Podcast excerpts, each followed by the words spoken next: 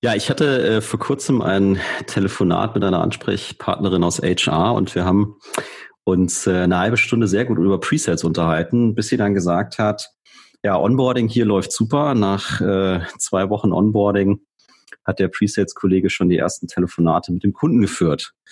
Da war ich dann kurzzeitig verwirrt und habe mal nachgefragt, was sie damit genau meint. Und ähm, dann sind wir draufgekommen, dass äh, sie von Inside Sales redet oder Business Development Reps oder Sales Development Reps, was es da alles so für Bezeichnungen gibt und nicht von dem Presales, von dem ich gesprochen habe. Und ja, das war der Anlass zur heutigen Folge.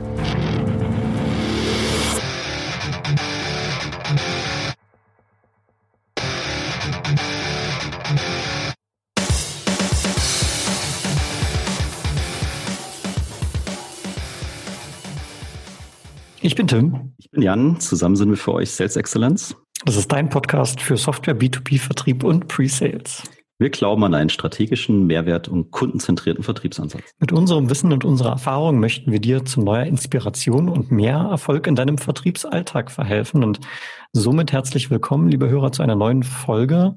Und äh, ja, Jan, du hast gerade dieses wunderbare Beispiel genannt, ähm, wie es eben zu Verwirrung kommen kann bei verschiedenen Vertriebsrollen. Und das ist genau die Aufgabe für heute, die wir uns gesetzt haben. Wir wollen mal versuchen, die Rollen ein bisschen gegeneinander abzugrenzen, weil eben diese Verwirrung herrscht. Ich habe auch noch zwei, drei andere Beispiele. Ich habe vor kurzem im Springer Verlag mal einen Artikel gelesen, da ging es tatsächlich um Presales Consultants genauso und dort war ich genauso verwirrt. Also die anhand desselben Wortes äh, wurden dort auch meines Erachtens die, die Rollen ein bisschen ähm, vermischt. Und äh, in diesen Begrifflichkeiten sind eben teilweise nicht eindeutig. Und ähm, da ist der Gedanke natürlich naheliegend, dass wir auch hier uns einen Experten mal wieder einladen und äh, es ist jemand, ein, ja, das ist der, der Christopher Funk, mit dem haben wir tatsächlich schon mal gesprochen. Und der Christopher Funk macht ja mit seinem äh, Unternehmen tatsächlich Recruiting und ist damit der ideale Ansprechpartner. Und somit würde ich gerne mal den Christopher ankündigen und sagen, hallo Christopher, willkommen bei uns im Podcast. Hallo, schön, dass ich da sein darf. Ja, sehr, sehr gerne. Magst du vielleicht kurz ein bisschen was zu deiner Person erzählen, wer du, wer du bist, was du tust und wo du herkommst? Ja, gerne. Ihr habt ja schon gesagt, ich bin, ich bin Headhunter. Das heißt, hier mit meiner Company Xenagos haben wir uns auf das Thema Vertriebsrekrutierung spezialisiert. Äh, das bedeutet, dass wir Unternehmen dabei unterstützen, die richtigen Verkäufer zu finden. Ähm, das machen wir jetzt seit über 15 Jahren, haben mehr als 50 Mitarbeiter hier, also gehören schon zu den großen Playern und wie gesagt, das nur auf das Thema Sales. Und von daher habe ich natürlich auch schon sehr, sehr viele Berufsbezeichnungen und äh, unfassbar viele Vertriebsrollen kennengelernt und das ist natürlich auch mega spannend. Nebenbei habe ich noch den äh, Vertriebsfunk-Podcast, wo ich halt Themen aufarbeite zum Bereich äh, Recruiting, Sales und Karriere. Ja, perfekt. Da, da durften wir auch schon mal bei dir zu Gast sein ähm, in einer anderen Folge. Da können wir gerne die Hörer mal ermutigen, da auch mal reinzuhören. Da ging es dann speziell um Pre-Sales. Genau. Und äh, genau, und jetzt wollen wir uns mal eine Ebene höher und mal grundsätzlich auf die Rollen schauen und können wir damit direkt mal anfangen und zu sagen, was sind denn eigentlich so die gängigsten Rollen im Vertrieb? Wahrscheinlich hast du ja, wenn du dir über deine Recruitment-Historie der 15 Jahre anschaust, gibt es ja bestimmt immer wieder Rollen, die, die ständig auftreten. Ich meine, der Jan und ich, wir kennen natürlich aus dem Softwareumfeld den klassischen Vertriebsmitarbeiter, den Account Executive und dann kennen wir natürlich insbesondere auch die Pre-Sales. Und ähm, aber wahrscheinlich kannst du uns vielleicht noch mal ein bisschen übergreifenderen Blick geben, was so die typischen wichtigen Rollen im Vertrieb sind. Also was daran ja erstmal spannend ist, ähm, dass wir überhaupt über Rollen sprechen. Weil ähm, das ist noch gar nicht so lange her, also es hat sich so in den letzten, würde sagen, so fünf, zehn Jahren entwickelt, dass wir eine viel, viel stärkere Rollenverteilung auch bekommen haben im Vertrieb. Ne? Also der klassische Fall, den ich von früher kenne, ist, dass du halt ja einen Verkäufer hast, der hieß dann irgendwie Account Executive oder Account Manager, der im Prinzip alle, alle Rollen ausgefüllt hat. Ne? Der hat den Erstcall gemacht, der hat vielleicht den Kunden erstmal identifiziert, qualifiziert, äh, einen Inbound angenommen, also eine Anfrage angenommen, ähm, hat sich dann mit dem Kunden beschäftigt, hat das Angebot geschrieben, hat äh, quasi den Kunden auch geonboardet und hat sich um, darum gekümmert, dass das Projekt läuft ähm, war da auch der erste Ansprechpartner und am Ende hat er im Prinzip dann auch den Follow-up-Sales gemacht. Ähm, also der hat im Prinzip alle diese Rollen, über die wir jetzt vielleicht sprechen, die habe ich jetzt vielleicht schon ein bisschen angedeutet damit, selber ausgefüllt. Ne? Und irgendwann hat man dann gemerkt, naja, also erstens mal ist es relativ schwierig, jemanden zu finden, der das alles kann. Ja, mhm. weil äh, wenn du das alles, alles sehr, sehr gut kannst, ist es, ist die Wahrscheinlichkeit, Wahrscheinlichkeit relativ hoch, dass du irgendwann ein eigenes Unternehmen hast, mit dem ja. du das machst. Ne? Ähm, äh, dann ist es wahrscheinlich auch ineffizient, weil wenn du jemanden hast, der äh, einen sehr großen Kunden erfolgreich betreut, ist es möglicherweise nicht besonders effizient, den dann Telefontermine vereinbaren zu lassen oder irgendwie ein Projekt da noch mit rumzumachen äh, oder sich auch um Kundenprobleme zu kümmern. Also früher war es auch so, dass dann der ja, Account Manager, so nennen wir immer, oder Key Account Manager, dann auch die ganzen Kundenprobleme bekommen hat und die dann versucht hat, im Unternehmen zu verteilen und dass das gelöst wird. Das war halt dieses klassische One Face to the Customer über die ganze, die ganzen Customer Lifecycle. Na, also das ist von der Qualifikation super schwierig. Solche Leute, ne, die brauchen dann halt auch zehn Jahre, bis sie dann halt wirklich auch alles können. Und es ist natürlich auch fürs Recruiting und die Organisation ein Nightmare. Ne? Wenn du sagst, ich, ich kann eigentlich nur Leute haben, die halt äh, perfekt auf allen äh, Schachbrettfeldern spielen können, ist es halt sehr kompliziert. So, und jetzt hat man halt angefangen, äh, ist glaube ich in Amerika und England eher üblich und in den Konzernen auch, zu sagen, okay, lass uns doch mal diese, diesen Vertriebsprozess in kleinere Scheibchen schneiden und gucken, okay, wen setze ich denn auf diese einzelnen äh, Scheiben drauf, der sich halt dort perfekt bewegen kann. Und dann habe ich auch gleich einen Karrierepfad, wo die Leute sich so entlang bewegen können. Hm.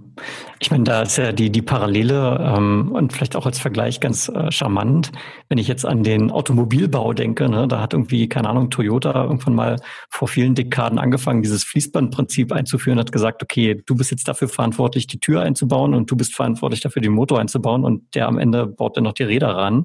Also, dass ich praktisch diese ähm, Aufgabenaufteilung vornehme im Sinne der Effizienz. Genau. Früher haben wir, also das Alte ist, oder das siehst du auch noch in vielen mittelständischen Unternehmen, hast du halt so eine Art Sales-Manufaktur, ne? wo quasi ein Meister sich um alles kümmert, ne? der dreht dann noch die, die Schrauben selber, ja, äh, bis hin halt zu einer arbeitsteiligen Wirtschaft. Das soll ja Vorteile haben, habe ich schon mal, habe ich mal gehört im Studium, dass, äh, dass sich halt Leute auf einzelne Arbeitsschritte konzentrieren. Hat natürlich auch Nachteile, kommen wir auch nochmal darauf sprechen. Ne? Du hast halt viel mehr Schnittstellen und im Vertrieb gibt's halt jetzt auch über ein CRM auch so eine Art Fließband, das ich organisieren kann. Ne? Aber das ist sicherlich der Weg. Ne? Und auch gerade wenn wir über Recruiting sprechen, hast du halt das ganz oft, dass du ähm, bei eher traditionellen Firmen, dass die halt immer sagen, ja, ich hätte gerne halt ne, so jemanden, der alles kann, ja, aber komischerweise findet er den nicht mehr, weil es diese Rollen halt immer weniger gibt und weil diese Menschen ja meistens dann auch so in so einem Unternehmen verankert sind, dass die eigentlich auch keine Lust haben zu wechseln. Ne? Ähm, so, und dann fangen wir halt an, auch wirklich über, über Vertriebsorganisationen und Prozessorganisationen zu sprechen. Mhm. Und äh, ich meine, man kann ja im Prinzip dieses Fließband, wie du es jetzt gerade schon aufgezeichnet hast, das ist im Prinzip dann noch äh, ein Teil der, der Antwort, ne, welche Rollen es gibt. Ganz am Anfang haben wir vielleicht irgendwo mal den Vertriebsinnendienst. Und ich muss jetzt dazu sagen, ich spreche natürlich jetzt ganz stark aus der, aus der TIM und aus der Pre-Sales-Brille, was ich bisher so in Softwareunternehmen gesehen habe. Ne? Da mhm. gibt es den Vertriebsinnendienst, der generiert mir die, die Verkaufschancen. Dann habe ich den Account Manager, der qualifiziert nochmal weiter, der macht vielleicht eine erste Discovery, also versucht mal so diese, die Business-Probleme zu verstehen. Ähm, und dann kommen vielleicht so noch zwei, drei andere Rollen mit, mit hinein, wie zum Beispiel auch der Preseller, um dann eben diese Verkaufschance durch den, durch die Pipeline durchzubringen, durch die verschiedenen Schritte bis zum Abschluss. Und dann, und das hast du, glaube ich, auch gerade schon im Prinzip gemeint, dann kommt vielleicht auch sowas wie, ja klar, ein Projektmanager, der das Projekt umsetzt und dann auch sowas wie Customer Success. Also jemand, der dann, nachdem alles fertig ist, den Kunden über seine Laufzeit begleitet und sicherstellt, dass eben die Dinge gut funktionieren und der Kunde ein zufriedener Kunde ist. Ja, genau. Äh, das wäre dann von mir aber eigentlich, also aus meiner Sicht eigentlich schon hinter dem ursprünglichen Akquiseprozess. Ne? Da geht es dann mhm. eher um ja, Customer Success, also den Kundenerfolg, dass der Kunde halt happy ist und bleibt und möglicherweise mehr kauft. Also das ganze Thema Up- und Cross-Selling. Ne? Äh, das ist damit drin. Was wir aber auch sehen, ähm, da könnt ihr auch gleich mal was zu sagen, äh, ist das Thema Sales Support. Ne? Du siehst halt, dass in sehr vielen Organisationen, die halt dann noch nicht so ähm, fein organisiert sind, ähm, das hat sehr viel Zeit, also eigentlich Customer FaceTime, sagt man das immer das Wertvollste, was du hast. Ne? Also wie viel Zeit kann ich tatsächlich mich mit meinen Kunden beschäftigen im Verkauf? Sehr viel Zeit geht halt verloren durch, durch administrative Aus, Aufgaben. Und da macht es halt sehr viel Sinn, Leute einzusetzen, die halt da den ähm, Account Managern die, die Füße frei halten. Ne? Sei es äh, ja irgendwie das ganze Thema E-Mailing und so weiter und so weiter. Qualifikation oben, was kommt überhaupt an Leads rein? Wie kann ich die so fertig machen, dass der Account Manager jemanden vor die Flinte bekommt, der dann auch schon Abschuss-ready ist im Prinzip. Ne? Also da gibt es, glaube ich, eine ganze Menge zu tun. Und dann haben wir auf der anderen Seite natürlich auch das Marketing ne, oder auch Sales Marketing, die hier natürlich auch eine Menge äh, beisteuern können, was die Account Manager quasi entlastet und sich oder den Vertrieb entlastet und sich darauf konzentrieren lässt, was halt die primäre Aufgabe ist. Ja, und ich denke auch, also du, äh, Chris, du hast es gesagt, ähm, auf den eigentlichen Verkauf konzentriert, hast du mhm. natürlich einige so so so Customer-Facing-Rollen, die da immer auch unter Feuer stehen. Und äh, weil du gerade dieses Schnittstellenthema angesprochen hast, und ich glaube, so tief wollen wir gar nicht gehen, aber ich finde es trotzdem erwähnenswert, hast du natürlich gerade um den Account Manager herum auch äh, noch extrem viele andere Rollen, ja, sowas wie ein Vertragsdepartment vielleicht oder eine mhm. Legal-Abteilung und so weiter und so fort, die irgendwie alle im Hintergrund mitarbeiten, zuarbeiten und helfen, äh, dass der äh, Account Executive da diesen Deal auch erfolgreich äh, abschließen kann, den die Kunden aber nicht zwingendermaßen sehen, du aber natürlich intern extrem viel äh, Kollaboration hast mit äh, den Kollegen und Kolleginnen. Ja, ist natürlich je, je größer und je komplexer der Deal wird. Ne? Also, äh, also wir sind jetzt beim Software-Thema, aber auch wenn du jetzt halt im Anlagenbau bist oder auch als Generalunternehmer beim Bau oder äh, stell dir eine ähm, äh, Airbus will was an, an eine neue Airline verkaufen. Das sind ja Prozesse, die über Jahre gehen, wo natürlich auch wahrscheinlich hunderte Leute daran beteiligt sind, äh, die äh, diesen Deal dann im Endeffekt einfädeln. Ne? Aber es gibt natürlich auch Verkaufsprozesse, die sehr kurz sind. Ne? Also deswegen unterscheiden wir eigentlich immer zwischen ähm, die, der Dauer des Sales Cycle und der Komplexität der Aufgabe. Ne? Und dadurch haben wir eigentlich auch so ein Rollenbild. Also ich habe mal so eine so einen Quadranten gemacht, dass du im Prinzip du hast Verkäufer, die sind im kurzen Sales Cycle ähm, im Neugeschäft. Ja, das wäre dann der klassische Terminierer zum Beispiel oder was sich jeder gut vorstellen kann, ein Staubsaugerverkäufer. Das ist auch ein Verkäufer, da ist der Sales Cycle wahrscheinlich fünf Minuten. Ja. Es gibt eigentlich wenig Schnittstellen. Der steht halt, der kriegt halt irgendwann einen Straßenzug zugewiesen oder ein Haus und dann geht er halt da durch und klingelt sich durch. Ne? Bis hin dann zu dem äh, benannten Airbus-Beispiel, äh, wo du auch Neukundengeschäft hast, aber einen sehr, sehr langen Sales Cycle. Und dann haben wir noch das ganze Thema Bestandskundenmanagement. Da hast du halt den klassischen Key Account Manager, so wie er quasi schulbuchmäßig beschrieben wird, der sich nur auf wenige Bestandskunden konzentriert und versucht, die halt nachträglich, also nach äh, lang, langfristig happy zu machen und natürlich wie immer im, im Up- und Cross-Selling, also ne, Vertragsverlängerungen, Zusatzverkäufe und so weiter beschäftigt ist. Wenn wir jetzt mal so ein bisschen über diesen Software-Tellerrand, den wir eigentlich ja hier immer als Fokus haben, hinausschauen. Du hast gerade schon dieses Airbus-Beispiel genannt, ne? wo du sagst, okay, hunderte Leute sind involviert, diesen Vertriebszyklus zu, zu bearbeiten. Ist dann da trotzdem, jetzt mal abgesehen davon, dass sie natürlich eine andere Fachlichkeit haben als wir in der Softwarebranche oder ähm, dass sie natürlich auch andere Fähigkeiten brauchen hinsichtlich auch dieser Fachlichkeit, ähm, gibt es da noch andere Rollen, die wir, also Jan und ich jetzt so nicht so kennen, äh, von dem klassischen Inside Sales zum Pre-Sales, zum Account Executive, die eben darüber hinausgehen. Wir haben jetzt gerade schon was wie Legal noch erwähnt, aber gibt's da, was gibt's da dann noch so? Ich glaube, dass, dass ähm, also wenn du diese langen Prozesse anguckst, hast du, sag mal, von den grundsätzlichen Rollenbildern ist es, glaube ich, relativ ähnlich. Ob du jetzt ein großes okay. Softwareprojekt machst, ob du jetzt eine Chemieanlage in Südostasien verkaufst oder halt ein Jumbojet oder einen Airbus. Du hast Legal-Rollen, du hast organisatorische Themen, du hast natürlich Pre-Sales-Rollen, die sich damit beschäftigen, okay, lieber Kunde, was willst du überhaupt, was ist dir wichtig und so weiter. Du hast diese ganzen äh, Vertragsthemen. Ne? Mittlerweile hast du ja sehr viele Sachen, die die nicht mehr auf Deal-Abschluss an, angelegt sind, sondern eher auf Lifetime-Selling, ne? dass man sagt, okay, du bezahlst halt nur die Kilometer, die du fliegst, äh, da ist die ganze Wartung mit drin und so weiter. Das passiert natürlich auch immer mehr. Ne? Aber ich glaube, so von den, von den Rollen sind die relativ ähnlich, je nachdem, was du für einen Vertriebsprozess hast. Also wenn du ein großes, komplexes Gewerk hast, das auch individuell ist in dem Fall, hast du halt diese klassischen Rollen, die ihr wahrscheinlich auch kennt. Ne? Je standardisierter das ist, also wenn du sagst, okay, ich habe hier eine, äh, eine Fräsmaschine, da kannst du halt Modell A, B oder C kaufen äh, und da gibt es eigentlich keine Varianten oder sowas. Umso weniger Rollen wirst du auch haben, weil dann wird es halt eher wieder Katalogverkauf. Ne? Mhm. Ja, ergibt Sinn. Und äh, vielleicht ist das ein, ein, guter Punkt, mal auf diese Begrifflichkeiten auch zu sprechen zu kommen. Ne? Der, der Jan hat ja jetzt äh, sein plakatives Beispiel am Anfang genannt und ähm, wir waren ja auch bei dir mal auf der Webseite, wo du eben deine die Stellen, die du gerade für deine Kunden besetzen möchtest, mhm. bewirbst. Und äh, da hat sich schon so ein bisschen die Frage gestellt, wie kommt man denn eigentlich zu solchen, ich sag mal, normalisierten Begrifflichkeiten, ähm, beziehungsweise es gibt ja wahrscheinlich auch Kunden, die haben ganz proprietäre Namen für eine Rolle, die eigentlich äh, eine normale Rolle ist, aber die nennen sie halt irgendwie besonders oder irgendwie anders als die anderen. Äh, auch sowas wie Englisch oder deutsche Bezeichnungen. Wie, ähm, wie, wie kommt man da zu einem gemeinsamen Verständnis aufgrund dieses sprachlichen äh, Wirrwarrs? Also ich glaube, das ist schwierig, weil es wirklich auch über Branchen hinweg komplett unterschiedlich ist. Also du hast da zum Beispiel bei Personaldienstleistern, hast du oft so den, den, den Verkäufer, der heißt dann halt Consultant zum Beispiel. Ne? Also das hast du ja sehr oft, dass die Leute, also und es ist ja auch oft so, dass diese Begriffe eher aus Personalmarketing-Gesichtspunkten äh, gewählt werden, denn aus der klassischen Funktion. Also ich sehe halt sehr, sehr viele, zum Beispiel Key Account Management Positionen, wo du, wenn du nur die, die Stellenanzeige durchliest, sagst du, ey, das ist kein Key Accounter, das ist, eigentlich ist das ein, ein klassischer Terminakquisiteur zum Beispiel, ne? Oder das ist eigentlich ein Account Manager, weil der hat ganz, ganz viele unterschiedliche Kunden, ne? Und es gibt ja auch andere Unternehmen, die sagen, ist mir doch scheißegal, was du auf deine Visitenkarte draufschreibst. Ja? Also ich habe ja auch schon Unternehmen getroffen, da waren eigentlich fast alle Leute im Vertrieb Vice Presidents oder Direktoren oder sowas. In der Versicherung ist das ja auch ganz oft, dass da fast alle Direktoren sind oder so, ja. Ähm, also die, die Begriffe werden oft auch gewählt, weil die Leute das halt gerne auf ihrer Karte haben.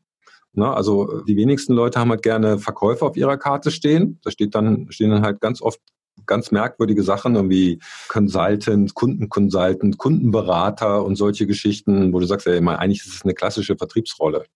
So, das ist der eine Fall, dass, dass halt die Begrifflichkeiten oft gar nichts mit dem, was die tun, zu tun haben. Ne, es wird dann halt einfach so gewählt, dass es halt vielleicht für den Kunden und für den Mitarbeiter sich gut anhört. Und dann hast du halt, äh, da kommen wir noch auf das Beispiel vom Anfang zu sprechen, schauen die Leute halt sich die Pipeline an, also den Verkaufsprozess, ne? Und der, der oben auf als erstes anfängt, mit sich mit dem Kunden zu beschäftigen, also der nicht vor dem Vertrieb ist, das ist dann halt ein Pre-Sales. Ne, weil er ja quasi vor dem klassischen Vertrieb ist. Also so, so war eigentlich, auch bevor wir unser Interview zum Thema Presets geführt haben, das war auch ein, mein, mein grundsätzliches Verständnis, und das ist es auch so in, in, in unterschiedlichen, in einer anderen Vertriebsumgebung. Bei euch ist es natürlich wieder anders. Ne? Und so geht das im Prinzip durch. Ne? Das heißt, man tut sich vermutlich ganz gut daran, sich ein Stück weit von dieser, von diesen Bezeichnern, von den Titeln zu lösen. Und wenn ich jetzt wirklich jemand bin, der auf Jobsuche ist, lieber das Jobprofil im Detail zu lesen, äh, um zu verstehen, okay, ähm, bin ich das jetzt oder bin ich das nicht? Beziehungsweise du in deiner Recruiter-Aufgabe musst ja auch dieses Match zwischen Kandidaten und der ausgeschriebenen Stelle halt dann irgendwie herstellen. Ne? Und das machst ja, du wahrscheinlich ja. dann auch nicht über den, über die Rollenbezeichnung, sondern eher über das, was drin steht. Ja, ja, es ist ganz oft, dass wir, wenn wir Stellenanzeigen texten, wir texten die ja nochmal in unserem eigenen Namen äh, und schalten die, äh, dass wir dann oft auch von dem klassischen Vertriebstitel weggehen, ne, weil der halt irgendwie so gut oder nicht, nicht üblich ist, dass wir wissen, dass der als Stellenanzeige nicht funktioniert. Ne? Also mhm. wird nochmal ein Account Manager zum, zum Sales Manager oder sowas. Ja. ja ähm, wo man eigentlich sagen würde, hey, das macht ja eigentlich überhaupt keinen Sinn, aber die Leute, äh, ne, und du, du kannst es ja auch sehen, kannst ja bei Google Trends einfach mal eingeben, was die Leute so suchen und wo, wo halt die Suchvolumina sind. Und das sind halt so Gebietsverkaufsleiter, Account Manager, Key Account Manager, das sind halt so Themen Vertriebsleiter, Teamleiter, Vertrieb und so weiter. Das sind halt das, wonach die Leute suchen. Und da kannst du ja deinen Jobtitel noch so präzise beschrieben haben, also wenn wir jetzt beim Personalmarketing sind, aber wenn sich dann keiner darauf bewirbt, weil die Außenwelt das halt nicht versteht oder nicht attraktiv ja. findet, dann funktioniert es halt nicht. Ne? Okay. Also man könnte fast sagen, das ist so eine Art, auch so eine Art Dienstleistung, die du für deine Kunden übernimmst, dass du sagst, okay, ich nehme mir mal eure Titel, aber ich weiß, was die Leute wirklich suchen und ähm, du normalisierst dann diese Begrifflichkeiten hinsichtlich dem, was die Leute eben bei Google eingeben, wenn sie einen neuen Job suchen. Ja, bis hin zu wir texten dann auch nochmal die, ähm, also die Aufgaben auch nochmal neu, weil da halt oft sehr viele äh, Fachterminologien verwendet werden, die es halt eigentlich nur in diesem einen Unternehmen gibt, wo mhm, halt okay. die andere Leute das gar nicht verstehen, worum es da geht. Ne? Und ja, also ich, ich war mal bei einem äh, Firma, da hießen alle in eurer Sprachwelt Account Executives, hießen Product Manager. Und ich habe erstmal eine halbe Stunde okay, gebraucht, krass. um das überhaupt, um das überhaupt zu verstehen, was die damit meinen. Ja, so von daher, wie gesagt, wir haben hier ähm, eigene Unter also Unternehmen bei euch in der Branche sind, glaube ich, einigermaßen normiert über die äh, über Software und so weiter. Du hast es halt im Maschinenbau oder im, äh, in, in Servicebereichen und so weiter, hast du halt wieder ganz andere Terminologien. Ich habe zum Beispiel auch gelernt, dass in der Zeitarbeit so ein klassischer Disponent, der heißt jetzt Personalberater. Ja, mhm. also, das wusste ich auch nicht zum Beispiel. Klingt, klingt nach mehr auf jeden Fall. Klingt nach mehr, ne? Klingt, klingt nach mehr. Okay. Ja, das heißt, auch ganze Branchen schaffen sich eigene Begrifflichkeiten, um halt auch den, den Job spannender klingen zu lassen. Ne? Und da sind wir ja wieder beim Verkauf. Ja, ja, einfach das Ganze attraktiver halt auch zu machen für, für die Leute, die sie dann, die sie dann gerne haben wollen. So, apropos haben wollen. Jetzt äh, Tim und ich, wie mehrfach erwähnt, wir sind, sind halt äh, nun mal aus dem B2B-Software-Bereich. Und äh, zumindestens für den haben wir sehr stark den Eindruck, dass das ein Arbeitnehmermarkt ist. Also dass du als Arbeitnehmer schon eine sehr gute Auswahl hast, wenn du jetzt Interesse hast, deinen Job zu wechseln oder auch mal eine neue Herausforderung anzunehmen. Nimmst du das auch so wahr oder würdest du widersprechen? Also das ist, glaube ich, schon seit ich in, in das Thema Personal und Rekrutierung eingetreten bin, und das war, glaube ich, 1997, war es in der Softwarebranche bis halt ein paar Tipps, aber eigentlich schon immer so. Ne? Also man kann, glaube ich, sagen, dass, äh, also das, weil es ja auch ein Wachstumsmarkt äh, über die letzten 10, 15 Jahre war, wahrscheinlich noch länger, ähm, der relativ auch im Vergleich äh, gute Gehälter zahlt. Ne? Und natürlich dann, je tiefer du in die Pipeline rutscht, auch höhere Qualifikationen verlangt, ähm, ist es schon immer ein Mangelbedarf gewesen. Also, also zum Beispiel früher, weiß ich noch, SAP-Berater, die waren schon 97 nicht zu finden. Ja? Sagst du wirklich über alle Rollen ähm, hinweg an der Stelle oder stellst oder stellt ihr fest, dass sagst, da gibt es Unterschiede? Ja, es ist vielleicht, keine Ahnung, Consultant nochmal irgendwie schwieriger zu heiren als den Vertriebskollegen oder sagst du durch die Bank ähm, eigentlich dasselbe Bild? Ja, wobei, also wie gesagt, auch da ist das Rollenbild ja nicht immer so ganz klar. Also Consultants sind ja auch, sagen wir mal, zumindest an den Sales angedockt oder arbeiten eng mit denen zusammen. Und äh, die, die wechseln ja öfter, öfter mal auch die Rollen. Ne? Also es kann ja gut sein, dass du vom Sales eher ins Consulting gehst und vom Consulting in Sales. Äh, aber grundsätzlich ist es natürlich so, je spezieller das Thema ist und je komplexer die Aufgabe, Ne? Umso schwieriger wird es natürlich zu finden. Also sagen wir mal, so ein Account Executive mit zwei, drei Jahren Berufserfahrung, von dem gibt es natürlich deutlich mehr als äh, ein Senior Consultant, der sich halt nur mit Blue Chip Companies beschäftigt zum Beispiel. Hm. Okay. Der halt weiß, wie man solche, wie man, wie man, was sich Millionen Deals einstiehlt, ne? der halt auch das Netzwerk hat und so weiter. Solche Leute sind natürlich weniger da. Also auch das ist ja eine Pyramide im Markt. Ne? Also das ist wie ein guter Wein. Je länger du halt da drin bist und deine Erfahrung hast und so weiter, umso wertvoller wirst du natürlich auch. Ne? Fair, okay. Und ich glaube, wir kommen da drum rum, an der Stelle so eine ganz kleine äh, Schleife zu machen. Also wir, wir nehmen die Folge jetzt hier im April auf, auch wenn sie erst später veröffentlichen wird. Aber wir sind ja mittendrin in ja, einer sehr großen Krise.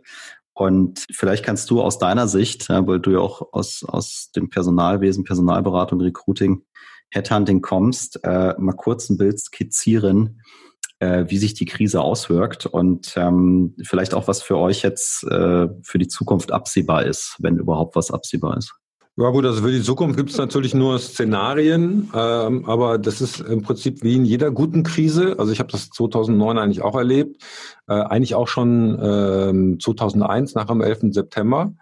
Äh, du hast erstmal eigentlich einen starken Einbruch im Recruiting. Also das eine der ersten Sachen, die Unternehmen wenn sie merken, uh, das könnte eng werden oder ich habe das Gefühl, dass es eng wird oder es wird tatsächlich eng, ist halt, dass die dann sagen, okay, wir fahren unser Recruiting zurück. Also ich kann mich noch dran erinnern, dass ähm, nach dem 11. September 2001, da war ich ja beim, bei dem größten Jobboard in Deutschland, damals Jobpilot, die sind dann später Monster geworden. Da haben die, äh, also wirklich auch die Großunternehmen reihenweise ihre laufenden Rahmenverträge gekündigt. Ja, also die haben die gekündigt äh, mit, mit äh, Konventionalstrafen. Es war denen scheißegal, die haben gesagt, es ist mir ganz egal, wir gehen jetzt hier raus, wir machen jetzt erstmal nichts mehr. Also vollkommen äh, auch jetzt nicht, nicht besonders logisch irgendwie, auch mit so einem Herdentrieb. 2009, gut, das ist natürlich, also immer wenn du eine hohe Verunsicherung im Markt hast, bist du natürlich beim Rekrutieren wahrscheinlich eher vorsichtiger. Also das, das sehen wir auf jeden Fall. Äh, deswegen ist jetzt nochmal vom Ausblick ist natürlich wichtig, dass es jetzt hier irgendwo mal äh, einen Exit-Plan gibt, wo man, sagen wir mal, zumindest mal sanft drauf planen kann. Ne? Also Unternehmen hassen ja Unsicherheit. Ne?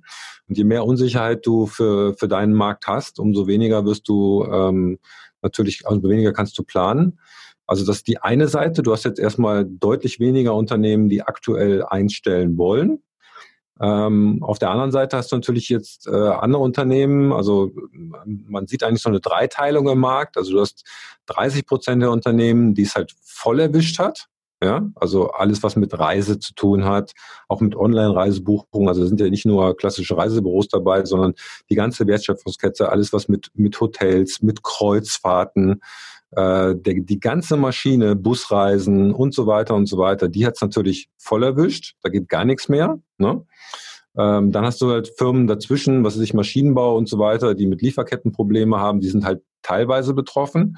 Und dann hast du halt Unternehmen, äh, da gehören wahrscheinlich auch ein Großteil der Softwareunternehmen dazu. Gut, die haben natürlich dann auch wieder auf ihrer Kundenseite diese Dreiteilung, die es halt entweder gar nicht betrifft oder die natürlich davon profitieren. Ne? Also es gibt, glaube ich, viele Unternehmen, äh, also alles, was jetzt mit Digitalisierung, Homeoffice, ähm, Online-Meetings und so weiter und so weiter, Telemedizin zu tun hat, das boomt jetzt natürlich. Ne? Und ähm, so, dadurch verschiebt sich das natürlich. Ne? Also du hast, wenn du sagst, okay, 30 Prozent der Unternehmen, wahrscheinlich ein paar mehr, haben jetzt einfach mal das Rekrutieren eingestellt. Ein Teil davon äh, setzen auch Leute frei und die Leute sind Kurzarbeit oder in Zwangsurlaub. Da hast du natürlich jetzt auch deutlich mehr Bewerber. Also wir merken auch, dass, dass äh, auch viele Kandidaten, die wir vor drei Monaten angesprochen haben, die gesagt haben, nee, macht überhaupt keinen Sinn, äh, äh, alles gut, die jetzt plötzlich wieder zurückkommen und sagen, ey, nee, jetzt habe ich doch Redebedarf. Also du merkst natürlich, dass jetzt deutlich mehr Kandidaten auf dem Markt sind, als es noch vor, vor sechs Wochen der Fall war. Ja, das ist ja schon brutal. Ich habe auch ähm, vorhin nochmal gelesen, also vor zwei Wochen gab es ja schon die Ankündigung, dass äh, Amazon 100.000 neue Stellen besetzt. Und äh, gerade gestern gab es nochmal die Ankündigung, jetzt suchen sie nochmal weitere 75.000. Also die sind offensichtlich mit ihrem E-Commerce ähm, ganz, ganz vorne dabei bei den Profiteuren. Ne? Schon, schon heftig. Und, ähm, ja, wobei, ähm, äh, wobei man sagen muss, dass, dass der gesamte E-Commerce äh, jetzt auch um 30 Prozent eingebrochen ist. Ne? Also, ja, verrückt, okay. Die Leute kaufen jetzt zum Beispiel keine, keine Mode mehr, also sehr viel weniger Mode, ne? weil macht ja wenig Sinn, dir jetzt neue High Heels zu kaufen, äh, wenn du sie niemandem zeigen kannst. oder Schmuck oder so, ja. Du kaufst dir Schmuck nicht nur, damit du sie mal dir im Badezimmer anhängen kannst oder so. Es gibt halt ne, sehr viele Sachen. Ähm, also sogar Bücher sind zurückgegangen, ne? Also die mhm. sind natürlich gestiegen, aber die aktuelle Studie aus der Wirtschaftswoche sagt, dass der E-Commerce insgesamt auch um 30 Prozent gefallen ist. Ne? Also ähm, das von Amazon ist natürlich auch eine PR-Geschichte. Ne? Ja, das, das mag sein. Den, den Beigeschmack hatte ich dabei auch schon, okay. Aber vielleicht bewegen wir uns mal so ein bisschen von diesem zeitaktuellen Geschehen mal, mal weg und vielleicht mal ein, zwei generelle Fragen an dich. Ähm, wir haben ja jetzt äh, tatsächlich schon über einige Rollen gesprochen, die du ja auch ganz aktiv besetzt mit, mit deinem Recruiting. Und gibt es da so bestimmte Rollen, wo du sagst, wenn wir die reinbekommen von einem unserer Kunden, da haben wir immer eine besondere Herausforderung, die zu besetzen, weil dieses Profil ist schwierig zu finden. Fällt dir da was spontan ein? Ja, also nochmal ein, ein ganz kurzer Nachsatz dazu. Also was jetzt natürlich spannend ist, das ist natürlich was Unangenehmes, aber es ist natürlich auch viele Unternehmen eine Chance. Also wir haben natürlich jetzt auch Kunden, die gerade jetzt auf uns zugekommen sind. Jetzt suchen wir gerade, weil wir wollen strategisch wachsen. Wir haben einen Fünfjahresplan. Äh, und äh, diese Krise wird irgendwann vorbei sein und wir nutzen jetzt die Chance, ganz strategisch Personal an Bord zu holen, dass wir äh, vor Wochen oder Monaten viel schwieriger gefunden haben. Also es ist natürlich auch eine Chance in dem ganzen Thema drin. Ja, ähm, fairer Punkt. Ja. Zur Komplexität. Also das ist, äh, es ist immer eine Mixtur aus unterschiedlichen äh, Faktoren. Also es ist immer ein Koordinatensystem. Ne? Also je, je einfacher die Rolle ist und je mehr Verkäufer es dort gibt, umso einfacher ist es natürlich für uns auch zu besetzen. Und dann hast du natürlich immer eine regionale Komponente.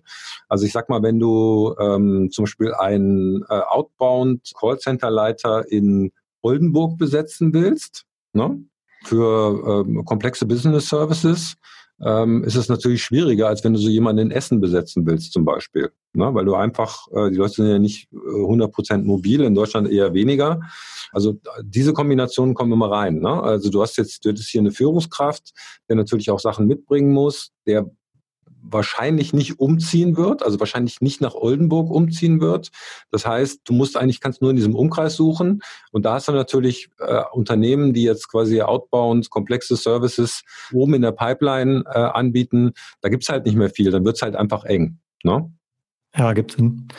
Fällt dir ein konkretes Beispiel auch im Softwareumfeld ein, wo du sagst, wenn ich so eine Rolle reinbekomme, ähm, werde ich wahrscheinlich ein bisschen länger suchen müssen? Oder gibt es dort, weil in meinem Kopf, und da daher auch die Frage, in meinem Kopf gibt es ähm, zumindest in diesem Softwareumfeld diese regionale Verbandelung nicht mehr so stark. Ne? Ich meine, auch jetzt arbeiten viele eben sowieso remote und so weiter, wo sich das einfach zeigt, dass diese regionale Abhängigkeit in der Industrie zumindest nicht so stark gegeben ist. Und, und vielleicht gibt es ja da trotzdem Rollen, die ähm, besonders herausfordernd sind, weil es eben nicht so viele Kandidaten gibt, aufgrund der Fachlichkeit oder sowas zum Beispiel. Ja, also zu, zu regionalen Thema, klar, also wenn du jetzt im, im Vertrieb bist, klar, geht auch viel vom Homeoffice, aber als Führungskraft ist halt nochmal was anderes. Ne? Da würde man mhm. dann, also wenn deine ganze Mannschaft natürlich disloziert, verteilt über Deutschland hockt, dann brauchst du auch nicht mehr in der Zentrale zu hocken als Führungskraft. Wahrscheinlich, da musst du natürlich auch noch andocken an den richtigen Positionen, aber auch das sehen wir, ähm, also wir haben jetzt auch eine, ähm, eine Firma, die wirklich jetzt an der Peripherie sitzt, die halt äh, regional ihre Verkäufer verteilt hat, wo wir gesagt haben, okay, wo der Vertriebsleiter hockt, ist eigentlich egal. Ja, weil der wird eh wahrscheinlich vier Tage die Woche unterwegs sein, entweder bei und mit seinen Leuten oder halt in der Zentrale. Aber das ist dann regional auch egal. Ne? Ja.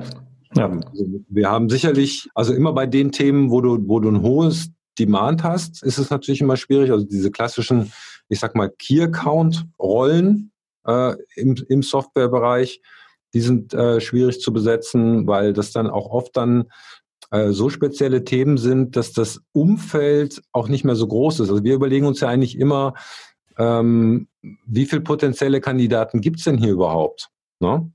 Mhm. Und äh, du hast ja vom, beim Rekrutieren hast du ja eigentlich immer so einen, so einen Schritt, dass, dass das Unternehmen sich natürlich, und das macht ihr, macht ihr wahrscheinlich auch, dass wenn ihr jetzt so eine Rolle zu besetzen habt, überlegt man sich erstmal, okay, wen kenne ich denn? Ne? Wer könnte das denn machen? Ne, aus meinem Umfeld. Ne, die Leute sind ja auch nicht alle ewig bei einer Firma, das heißt, jeder hat sein, sein Netzwerk und sein Umfeld. Und dann hört man sich mal um. Und wir kommen ja eigentlich immer erst dann ins Spiel, wenn aus diesem persönlichen Netzwerk ähm, also eigentlich aus dem direkten Wettbewerbsumfeld, das ja oft überschaubar ist, nichts mehr rumkommt. Ne? Und die oft kommen die Kunden ja auch zu uns und sagen, ja, wir hätten gerne jemanden, der halt hier, was ist ich, die Banken mit einer Software-Enterprise-Lösung äh, betreut, der soll aber nicht vom Wettbewerb kommen. Ne? So, okay. ne, weil das Wettbewerbsumfeld kennen die meistens ganz gut. Ne? Ähm, und diese Wechsel passieren ja oft auch lateral. Ne? Also wenn, wenn Pepsi einen Key Account Manager von Coca-Cola haben will, brauchen die keinen Key, brauchen die keinen Headhunter, weil die kennen sich. Die kennen sich alle. Ja?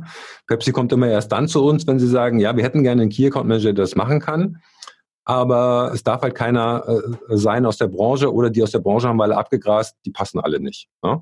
Und für Pepsi haben wir das zum Beispiel mal gemacht, also für so eine Art Pepsi, äh, also aus, aus dem Umfeld, da haben wir zum Beispiel jemanden aus dem Friseurbedarf geholt, ein Key Account Manager aus dem Friseurbedarf. Ja, mhm. weil der Vertriebsprozess ähnlich ist. Ne? Also bei Coca-Cola hast du halt, ja, du hast den, den Handelskanal, du hast den Gastrokanal. Wir haben jemanden für den Gastrokanal gesucht, also für diese äh, Brausethemen. Ne? Und äh, bei, beim Friseurbedarf ist es ja ähnlich. Du hast viele, viele kleine Abnehmer, ne? Äh, mit einer großen Vertriebsorganisation, das muss gesteuert werden. Und das musste man dem Kunden aber auch erstmal erklären, dass da ein lateraler, also dass da ein Move quasi über die Branche hinweg super viel Sinn macht, vor allen Dingen, weil die großen Friseurbedarfshersteller äh, vertrieblich deutlich besser organisiert waren als die Getränkehersteller. Okay. Das heißt, wenn ich das so zusammenfassen darf, am schwierigsten sind die Rollen zu besetzen, wo es einfach, ähm, je mehr Einschränkungen du hast beim Recruiting, desto, desto schwieriger. Ne? Also das Umfeld ist schon abgegrast, du hast jetzt vielleicht eine bestimmte Industrievorgabe, dann hast du noch die Vorgabe, dass er nicht von der Competition sein soll ähm, und dann vielleicht noch eine bestimmte Anzahl an Jahren an Erfahrung, weil du kein Junior willst. Und je mehr von diesen Voraussetzungen erfüllt sein müssen, desto schwieriger wird es eigentlich. Genau, dann hast du oft noch ein internationales Thema. Also Deutschland ist ja mega stark im Export engagiert. Ne? Das heißt, du hast ganz oft dann immer noch das, das, das internationale Thema mit dabei, gerade jetzt bei Führungskräften. Ne? Wo die sagen, wo die halt sagen, okay, der muss mindestens auch, also der muss auf jeden Fall sich mit, mit Asiengeschäft auskennen und so weiter. Dann kommt halt noch die Führungskomponente dazu. Da ist das verkäuferisch natürlich nicht mehr entscheidend, aber du willst dann halt schon, wenn du jetzt sagst, ich brauche einen Leiter International Sales, da kannst du halt auch niemanden nehmen, der noch nie vom Kunden gesessen hat einen Vertrag abgeschlossen hat. Ne? Es muss jetzt nicht der beste Verkäufer unter der Sonne sein, weil es ja eher darum eine äh, Steuerungsfunktion geht, aber du kannst halt auch niemanden hinsetzen, der keine Akzeptanz beim Kunden oder bei, bei der Mannschaft findet. So, und das macht solche Rollen dann halt auch wirklich spannend. Ne? Mhm. Okay. Und vielleicht äh, bringt mich das auch direkt zur nächsten Frage. Du hast ja gerade dieses Beispiel genannt, okay, der, der Pepsi-Verkäufer oder du hast vorhin auch, und ich will jetzt die beiden Verkäufer jetzt nicht gleichsetzen, ich bin sicher, da gibt's ähm, ganz delikate Unterschiede, aber auch zum Beispiel so ein Staubsaugerverkäufer, also in meinem Kopf sind das mehr so transaktional getriebene Vertriebsmodelle, wo ich relativ kurze Vertriebszyklen habe. Und gleichzeitig hast du aber auch vorhin das Beispiel genannt von diesem, von dem Airbus-Verkäufer, ne, wo Vertriebszyklus mal drei Jahre ist. Und ich würde es jetzt mal so verankern unter transaktioneller Vertrieb versus Lösungsvertrieb, wo ich einfach mhm. komplexe Produkte habe. Wenn du jemanden für Lösungsvertrieb, was wir hauptsächlich hier auch in unserem Podcast ähm, behandeln, suchst, gibt es da bestimmte Fähigkeiten, wo du sagst, wenn die Kandidaten A, B und C mitbringen, dann habe ich schon mal ein gutes eine gute Chance, dass der ein Match sein könnte für so eine Lösungsvertriebsrolle. Fallen dir da so Charaktereigenschaften ein, die du dir besonders anguckst? Das ist aber von, von der Trennung ist das schon mal super, super spannend. Also wir nennen das eher, du hast eher eine Produktlösung, die du verkaufst. Das ist dann eher transaktional, ne? Äh, und die Skala geht dann halt immer weit rüber, wo du sagst, du gehst eigentlich zum Kunden, also das wäre jetzt der klassische Berater, der eigentlich zum Kunden geht und sagt, was habt ihr denn für Probleme? Und wenn ich ein Problem finde, das ich lösen kann, dann versuche ich dir dafür eine Lösung zu verkaufen. Ne? Ähm, ja. äh, und wir merken halt, äh, also dieses Transaktionale hast du natürlich auch in der Pipeline beim Solution Selling, weil oben in der Pipeline hast halt Leute, die eventuell Inbounds abarbeiten und die dann quasi in Termine umwandeln zum Beispiel oder in Demos und so weiter. Oder halt auch das ganze Thema Outbound, äh, also sagen wir mal so ein klassischer Terminierer, den es auch bei Salesforce gibt. Ne? Das ist ja sehr transaktional. Ne? Der wird ja auch meistens eher auf Termine verprovisioniert als auf Abschlüsse, weil er halt eigentlich den Termin steuern kann, aber nicht, was dahinter passiert, weil die Pipeline halt sehr, sehr lang ist. Ne? Mhm. Ähm, so, und das ist ja oft auch so eine, so eine Entwicklung, dass du irgendwann mal anfängst im Transaktionalen und dich dann Stück für Stück daraus entwickelst. Wir haben aber Leute, die eigentlich immer also du kannst natürlich auch Vertriebsleiter oder Deutschlandleiter Staubsaugerverkauf sein. Ähm, dann bist du halt sehr stark in dieser Welt gefangen, wo es halt um Abschusszahlen geht und so weiter und Schlagzahlen. So jemand dann zu sagen, okay, du bist jetzt Vertriebsleiter vom, von dem Solution Sales, wird nicht funktionieren. Ne? Weil er halt einfach diese Art des Geschäfts nicht versteht. Also wir, bei uns geht es eigentlich immer weniger darum, gerade im Vertrieb, dass du jetzt einen absoluten Produktspezialisten hast. Das, das, das könnt ihr glaub, vielleicht auch nochmal beleuchten von eurer Seite, weil ihr ja auch schon mal unterschiedliche Companies gesehen habt. Ne? Also du musst jetzt nicht irgendwie in jedem Feature äh, super drin sein als Verkäufer, aber du musst ähm, im Prinzip verstehen, was hat der Kunde für Probleme kann ich die mit meiner Lösung lösen, mal ganz grob gesagt. Und die Details, da kümmern sich schon andere Leute drum. Und wie kann ich den Kunden quasi auf dieser Reise mitnehmen, von hier bis, bis dass er quasi was hat, was er dann auch umsetzen kann. Ne? Und das siehst du ähm, nicht nur in dem Softwarebereich, das siehst du auch im Maschinenbereich, das äh, siehst du auch bei ganz anderen Themen wie Entsorgung oder sowas. Ne? Also du, auch die Solution Seller, die gehen ja dann auch so mal zu einem äh, zu einer Stadt oder zu einem Konzern und sagen, okay, was hast du denn für ein Entsorgungsproblem? Na, und meistens ist es ja nicht so, dass die jetzt alles auf dem Hof liegen haben, sondern es gibt ja schon immer eine Lösung. Ne? Also es ist selten, dass du irgendwo hingehst und der Kunde sagt, boah geil, das haben wir ja noch gar nicht gehabt. Ja, äh, wir brauchen, also das ist ja toll, dass du mit was ganz Neuem kommst, sondern du bietest ja immer nur eine graduelle Verbesserung an. Ne? Und dazu hast du halt als Hauptthemen äh, und je mehr du in Solution Selling reingehst, umso stärker ist das natürlich das Thema Empathie. Offenheit, ähm, natürlich auch eine gewisse Themensicherheit, weil ähm, also es ist aber für viele Verkäufer sehr, sehr schwierig, zu einem Kunden unbewaffnet zu gehen, ne? wo du halt sagst, okay, ich, ich hab, kann dem Kunden jetzt eigentlich gar nichts zeigen oder so, sondern ich muss erstmal rausfinden, wo ist denn der Kunde gerade im Moment? Wo sind seine Herausforderungen und, was kann ich und wo kann ich einhaken und eventuell eine Lösung bieten? Ne? Und das, das kann im Softwarebereich sein, das gibt es aber auch auf ganz vielen anderen Bereichen. Ne? Angenommen, du machst jetzt das Thema 5G. Ne? Da gehst du ja auch in Firmen rein und sagst, okay, wo steht denn jetzt quasi hier in der, in der Machine-to-Machine-Kommunikation? Wie macht denn er das? Und guckt halt, ob es, ob es da Themen gibt, die er zum Beispiel besetzen kann. Ne? Ja, ergibt Sinn. Du sagst ähm, sowas wie Offenheit und zwischen Empathie und Offenheit, da klingt auch so raus sowas wie Neugierde, ne? Also auch diese, dieses Mindset zum Kunden hinzugehen und tatsächlich auch mal das, den Willen zu haben, die ganzen Sachen zu verstehen zu wollen, bevor man jetzt anfängt, ähm, den Staubsauger zu pitchen, weil das würde eh nicht funktionieren. Das wird genau, aber genau. Und dann hast du natürlich, also es gibt ja diesen Begriff des Challenger Sale. Das äh, kommt da jetzt, glaube ich, auch immer stärker rein. Ne? Gerade in gesättigten Märkten, ne? Äh, wo du eigentlich, sagen wir mal, zumindest nicht über das Produkt, aber über die Anwendungen, den Markt und den Wettbewerb idealerweise mehr weißt als dein Kunde. Ne? Also du hast es ja ganz oft, dass du zum Kunden gehst und der Kunde sagt, nee, das läuft bei uns alles super. Nee, äh, sorry, das brauchen wir nicht. Das ist alles fantastisch. Ne? Und dann geht der Verkäufer hin, aha, aber bei ähm, äh, acht von zehn von ihren Wettbewerbern äh, funktioniert die, äh, sind die Transaktionskosten von Prozess A zu Prozess B um 13 Prozent niedriger als äh, bei Ihnen. Ja, so und dann hast, kann natürlich sein, dass der Kunde sagt, verschwinde hier, das ist ja unverschämt, ne? Oder der Kunde sagt, oh, stimmt, da haben wir einen Gesprächsbedarf, erzählen Sie mal mehr. Ne?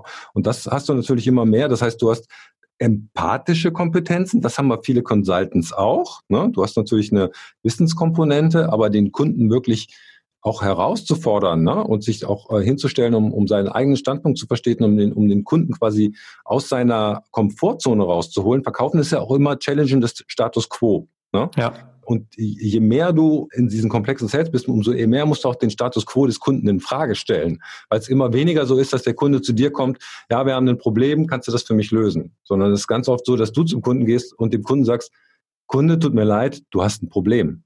Und eventuell kann ich das für dich lösen. Mhm. Ja, also das ist ja noch ein Mindshift im Hin Hinsicht von, okay, der Kunde hat schon das Problem erkannt und will es jetzt adressieren und sucht sich einen Anbieter äh, im Vergleich zu dem, was du jetzt gerade beschreibst. Äh, der Kunde denkt eigentlich, alles ist okay und jetzt kommt aber jemand daher, der hat vielleicht sogar ein, nicht nur eine Menge Wissen, sondern vielleicht sogar auch einen Wissensvorsprung und kann äh, eine Perspektive aufzeigen, an die der Kunde potenziell noch gar nicht gedacht hat. Ja, idealerweise ist es so, dass der äh, Kunde was dafür bezahlt, dass so ein Verkäufer zu ihm kommt oder was dafür bezahlen würde. Ne? Ja. ja. Ja, das wäre eine super, ja, und, super Geschichte. Und was ja ganz oft dazu kommt, äh, ist, dass der Kunde zu dir kommt und sagt, ich habe ein Problem oder nee, ich hätte gerne das und das. Und dass der Verkäufer dann sagt, das kannst du, das gebe ich, ich könnte es dir verkaufen, ich gebe es dir aber nicht, weil das gar nicht dein Problem löst. Weil dein Problem nämlich was ganz anderes ist. Ja. ja also bei uns ja. ist das auch oft so, dass jemand sagt, ja, wir hätten gerne diese eierlegende Wollmilchsau, wo ich dann sage, Vielleicht sollten Sie mal über Ihren Vertriebsprozess und Ihre Rollenverteilung nachdenken, bevor wir jetzt hier eine super, super schwierige Position einzeln besetzen, ja, was Ihnen aber langfristig nichts hilft, weil Sie müssen jetzt sich eh mal anders aufstellen. Das hören die Kunden auch meistens nicht so gerne. Also der Vergleich, der geht mir total ein. Ich bin jetzt aber positiv überrascht, dass das praktisch genauso aufs Recruiting matcht. Aber das Beispiel, was du gegeben hast, ist natürlich ähm, geht gut ein. Mhm. Ja, geht ins Ohr und äh, der Tim wird sich ähm, mit einem Lächeln erinnern. Wir haben ja auch schon einen wunderbaren Gast genau zu dem Challenger Sale Thema bei uns gehabt. Und äh, vielleicht kommen wir damit auch zu einem Abschluss von der heutigen Folge beziehungsweise im Interview mit dir. Was äh, sicherlich für viele spannend noch ist, ist die Frage, wie erreiche ich denn den Chris? Ja, also wenn es um das ganze Thema Vertriebsrekrutierung geht, dann einfach über, über Xenagos, also xenagos.de oder .at oder .com. Äh, wir sind auch in Österreich. Ähm, wenn es um mich persönlich geht, gerne über LinkedIn, also Christopher Funk von Xenagos bei LinkedIn schauen. Ansonsten gibt es ja noch den Vertriebsfunk Podcast, wo es um halt Vertrieb, Rekrutierung und Karriere geht. Ähm, also da sind wir relativ nah aneinander. Zumindest haben wir, sagen wir 30 Prozent Überschneidung, würde ich mal sagen. Äh, deswegen macht es ja auch so spannend. Ja, oder halt, äh, ja, ich glaube, das sind so die wichtigsten Sachen. Genau. Super. packen wir die Sachen alle in die Shownotes, wie immer. Das packen wir rein, genau. Und dann bleibt uns, glaube ich, an der Stelle nur noch zu sagen, vielen, vielen Dank für deine Zeit und dass wir heute mal die Möglichkeit hatten, dich zu interviewen, nachdem du uns ja schon befragt hattest. Ich habe sehr zu danken, war super spannend. Ich habe mich auch ein bisschen gechallenged. Vielen Dank. Danke, Christopher. Und natürlich auch vielen Dank an unsere Zuhörer. Wenn ihr bis hierhin dabei geblieben seid, dann folgt uns gerne auf LinkedIn. Klickt euch mal den Christopher an. Der, den Vertriebsfunk, den kann ich durchaus empfehlen. Höre ich auch schon, ich möchte sagen, seit Jahren immer mal wieder rein. Lohnt sich auf jeden Fall. Und ähm, somit vielen Dank und bis zum nächsten Mal.